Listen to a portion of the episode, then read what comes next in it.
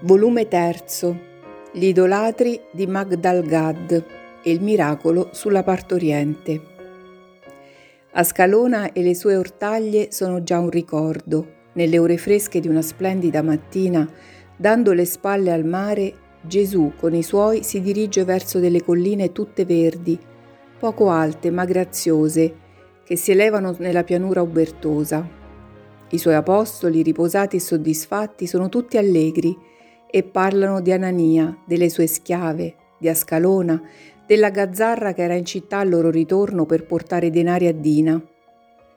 Era destinato che provassi le strette dei Filistei. L'odio e l'amore hanno le stesse manifestazioni se si vuole. Ed io che non avevo patito per l'odio filisteo, per poco vengo ferito per amore. Per poco non ci imprigionano per farci dire dov'era il maestro, quegli esaltati dal miracolo. E che strillare, vero Giovanni? La città bolliva come un paiolo. Quelli che erano inquieti non volevano sentire ragione e volevano cercare giudei per legnarli. Quelli beneficati o amici dei beneficati volevano persuadere i primi che era passato un Dio. Una confusione, hanno da discutere per dei mesi. Il male è che discutono più coi bastoni che con la lingua. Ebbene, sono fra di loro, facciano quello che vogliono, dice Tommaso. Però non sono cattivi, osserva Giovanni. No, sono solamente accecati da tante cose, risponde lo zelote. Gesù non parla per un bel tratto di strada, poi dice, Ecco, io ora vado a quel paesello sul monte, voi proseguite per Azoto. Fate attenzione, eh? Siate cortesi, dolci, pazienti se anche vi deridono, sopportatelo in pace, come ieri. Mm. Siate cortesi, dolci, pazienti, e se anche vi deridono, sopportatelo in pace, come ieri faceva Matteo, e Dio vi aiuterà. Al tramonto uscite, andando vicino allo stagno che è alle vicinanze di Azoto, là ci troveremo. Ma Signore, io non ti lascio andare da solo, esclama l'Iscariota. Sono dei violenti questi, è un'imprudenza. Non temete di nulla per me. Vai, vai Giuda. Sii tu prudente. Addio, la pace sia con voi. I dodici se ne vanno non troppo entusiasti.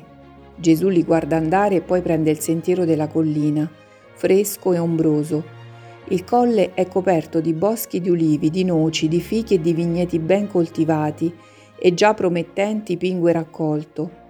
Nei luoghi pianeggianti sono campicelli di cereali, in quelli in pendio pascolano capre bionde sull'erba verde. Gesù raggiunge le prime case del paese. Sta per entrarvi quando incontra uno strano corteo. Sono donne urlanti, uomini vocianti, in una nenia alterna e tutti fanno una specie di danza intorno a un caprone che procede ad occhi bendati, percosso, già sanguinante nei ginocchi per essere inciampato e caduto sulle pietre del sentiero. Un altro gruppo, ugualmente vociante e urlante, si agita intorno ad un simulacro scolpito, molto brutto in verità, e tiene alte delle padelle con brace accese che alimentano buttando loro sopra resine e sale, almeno così mi sembra, perché le prime mandano un odore di ragia e il secondo scoppietta come fa il sale. Un ultimo gruppo attorno a un santone davanti al quale continuamente si inchinano urlando Per la tua forza, gli uomini. Tu solo puoi, le donne. Supplica il Dio, gli uomini. Leva il sortilegio, le donne. Comanda alla matrice, salva la donna e tutti insieme con un ululato da tragenda, morte alla maga. E poi da capo con la variante, per la tua forza, tu solo puoi. Ordina al Dio che faccia vedere, comanda al caprone, che mostri la maga e in un urlo da dannati che odia la casa di Fara. Gesù ferma uno dell'ultimo gruppo e chiede dolcemente: Che avviene? Sono forestiero. L'uomo, poiché la processione si è fermata un momento per percuotere il capro e gettare le resine sulle braci e prendere fiato, spiega. La sposa di Fara, il grande di Magdalgad, muore di parto. una che l'odia ha gettato il maleficio. Le viscere si sono annodate e il figlio non può nascere. Cerchiamo la maga per ucciderla, solo così la sposa di Fara sarà salva, e se non troveremo la maga sacrificheremo il caprone per impetrare somma misericordia dalla dea matrice. Si capisce che quello scarabocchio di pupazzo è una dea. Fermatevi, io sono capace di guarire la donna e salvare il maschio, Ditelo al sacerdote, dice Gesù all'uomo e ad altri due che si sono accostati. Sei un medico? Più ancora. I tre fendono la folla e vanno dal sacerdote idolatra. Gli parlano, la voce corre, la processione che aveva ripreso ad andare si ferma. Il sacerdote imponente nei suoi cenci multicolori fa un cenno a Gesù e ordina: Giovane, vieni qui e quando lo avvicino, è vero quanto dici? Guarda che se quanto dici non avviene, noi penseremo che lo spirito della maga sia impersonato in te e ti uccideremo in suo luogo. È vero, dice Gesù, conducetemi subito dalla donna e intanto datemi il capro, mi occorre, svendatelo e portatemelo qui. Lo fanno la povera bestia, sbalordita e barcollante e sanguinante, viene portata a Gesù che la carezza sul folto pelo nero. Ora però bisogna ubbidirmi senza eccezione, lo farete? Sì, urla la folla. Andiamo, non urlate più, non bruciate resine, lo comando. Vanno, entrando nel paese, e per una via che è la migliore vanno ad una casa messa al centro di un frutteto Urla e pianti escono dalle porte spalancate e su tutto, lugubre, il lamento atroce della donna che non può dare alla luce il figlio. Corrono ad avvertire Fara che viene avanti terreo, scarmigliato, affiancato da donne piangenti e da inutili santoni. Brucianti incensi e foglie su delle padelle di rame. Salvami la donna, salva mia figlia, salvala, salvala! urlano a vicenda l'uomo, una vecchia e la folla. La salverò e con essa il tuo maschio, perché è maschio e floridissimo, con due dolci occhi colore dell'uliva che matura e la testa ricoperta di capelli neri come questo vello. E come lo sai, che vedi anche nelle viscere? In tutto io vedo e penetro, tutto conosco e posso, sono Dio avesse mandato un fulmine avrebbe fatto meno effetto. Tutti si gettano al suolo come morti. Alzatevi e udite. Io sono il Dio potente e non sopporto altri dei avanti a me. Accendete un fuoco e gettatevi quella statua. La folla si ribella, comincia a dubitare del Dio misterioso che ordina l'arsione della dea. I più accesi sono i sacerdoti ma Fara e la madre della sposa, ai quali preme la vita della donna, si oppongono alla folla ostile e poiché Fara è il grande del paese, la folla frena i suoi sdegni. L'uomo però interroga. Come posso credere che tu sei un Dio? Dammene un segno e io comanderò sia fatto ciò che tu vuoi. Guarda, vedi le ferite di questo caprone? Sono aperte, vero? Sanguinanti, vero? La bestia è quasi morente, vero? Ebbene, io voglio che ciò non sia. Ecco, guarda. L'uomo si curva e guarda e urla. È senza ferite e si getta al suolo pregando. La mia donna, la mia donna. Ma il sacerdote della processione dice: Temi, Fara, non conosciamo chi è costui, temi la vendetta degli dei. L'uomo è preso da due paure, gli dei la donna chiede chi sei? Io sono colui che sono in cielo e in terra. Ogni forza mi è soggetta, ogni pensiero noto. Gli abitanti dei cieli mi adorano, gli abitanti dell'inferno mi temono, e coloro che credono in me vedranno compiersi ogni prodigio. Io credo, io credo, il tuo nome. Gesù Cristo, l'incarnato del Signore. Quell'idolo ha le fiamme, non sopporto dei al mio cospetto. Quei turiboli, spenti. Non vi è che il mio fuoco che possa e voglia. Ubbidite, o io vi incenerirò l'idolo vano e me ne andrò senza salvare. Gesù è terribile nel suo abito di lino, dalle spalle del quale pende il mantello azzurro che fa strascico dietro a lui, il braccio levato in atto di comando e il volto sfolgorante. Ne hanno paura, nessuno parla più, nel silenzio l'urlo sempre più sfinito e straziante della sofferente, ma stentano ad ubbidire. Il volto di Gesù si fa sempre più insostenibile a guardarsi è veramente un fuoco che brucia materie e anime, e le padelle di rame sono le prime a subirne il volere. Chi le tiene le deve gettare perché non resiste più al loro ardore. Eppure i carboni appaiono spenti. Poi sono i portatori dell'idolo che devono mettere al suolo la portantina, che sorreggevano per le stanghe sulle spalle, perché i legni si carbonizzano, come se una misteriosa fiamma li lambisse. E appena al suolo la barella dell'idolo va in fuoco la gente fugge terrorizzata. Gesù si volge a Fara. Puoi dunque credere realmente nel mio potere? Credo, credo, tu sei Dio, sei il Dio Gesù.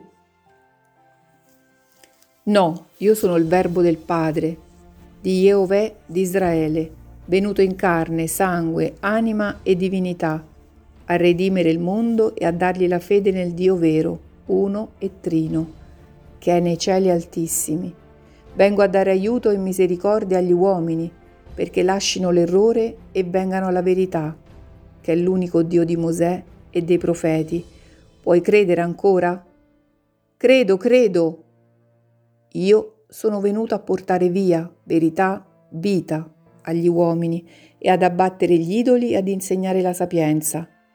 Per me il mondo avrà redenzione perché io morrò per amore del mondo e per la salvezza eterna degli uomini.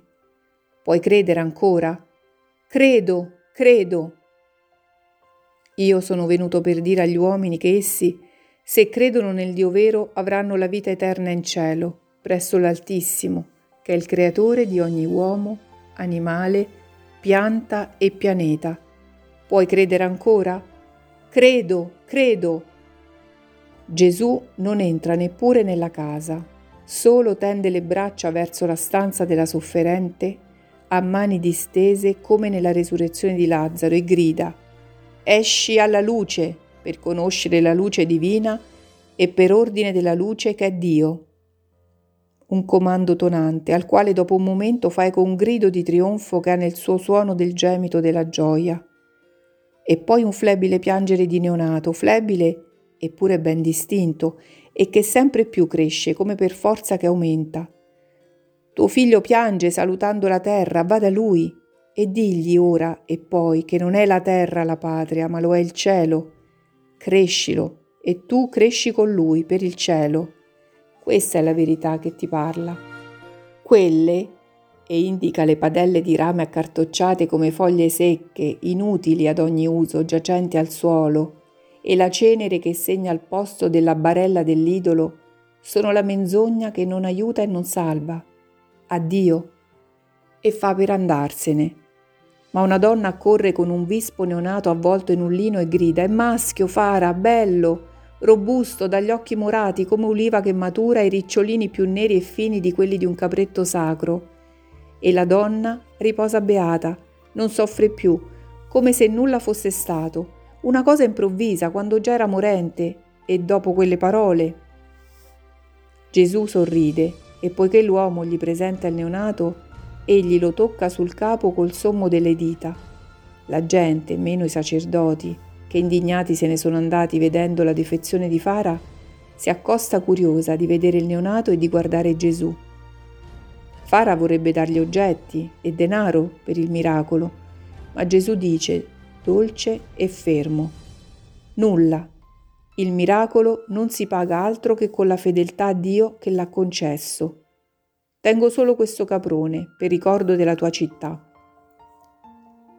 E se ne va col caprone che gli trotterella vicino come se Gesù fosse il suo padrone, risanato, felice, belante, la sua gioia di essere con uno che non lo percuote. Scendono così le balze del colle riprendendo la via maestra che conduce ad Azoto quando a sera, presso lo stagno ombroso, Gesù vede venire discepoli. È reciproco lo stupore, vedendo essi Gesù con quell'ariete e lui con i visi loro mortificati di chi non ha fatto affari. Disastro, maestro, non ci hanno percossi, ma ci hanno cacciati fuori di città. Abbiamo errato per la campagna e pagato ben caro questo cibo, eppure fummo dolci, dicono desolati. Non importa. Anche a Hebron lo scorso anno ci cacciarono e questa volta ci fecero onori. Non dovete sconfortarvi. E tu, maestro, quella bestia? interrogano. Sono andato a Magdalgad, ho arso un idolo e i turiboli dello stesso. Ho fatto nascere un maschio, ho predicato il Dio vero attraverso i miracoli e mi sono preso il capro, destinato al rito idolatrico per Mercede. Povera bestia, era tutta una ferita. Ma ora sta bene, è una magnifica bestia. È animale sacro, destinato all'idolo, sano, sì, il primo miracolo per convincerli che io ero il potente, non il loro pezzo di legno. E che ne fai? Lo porto a Marziam. Un fantoccio ieri, un capro oggi, lo farò felice. Ma te lo vuoi condurre dietro fino a Beter? Certamente, non vedo l'orrore di questo fatto. Se sono il pastore potrò avere un ariete, poi lo daremo alle donne e andranno in Galilea così, troveremo una capretta Simone, diventerai pastore di caprette. Meglio se fossero pecore, ma il mondo è più di capri che di agnelli. È un simbolo, Pietro mio, ricordalo. Col tuo sacrificio farai degli arieti tanti agnelli. Venite, raggiungiamo quel villaggio fra i frutteti, troveremo alloggio o nelle case o sui covoni, che già sono legati sui campi, e domani andremo a Iabnia. Gli apostoli sono stupiti, addolorati, sfiduciati, stupiti dei miracoli, addolorati di non esserci stati e sfiduciati della loro incapacità, mentre Gesù può tutto. Ma lui invece è così contento e riesce a convincerli che nulla è inutile, neppure la disfatta, perché serve a formarvi all'umiltà, mentre il parlare serve a far risuonare un nome, il mio, e a lasciare un ricordo nei cuori ed è così convincente e luminoso di gioia che essi pure si rasserenano.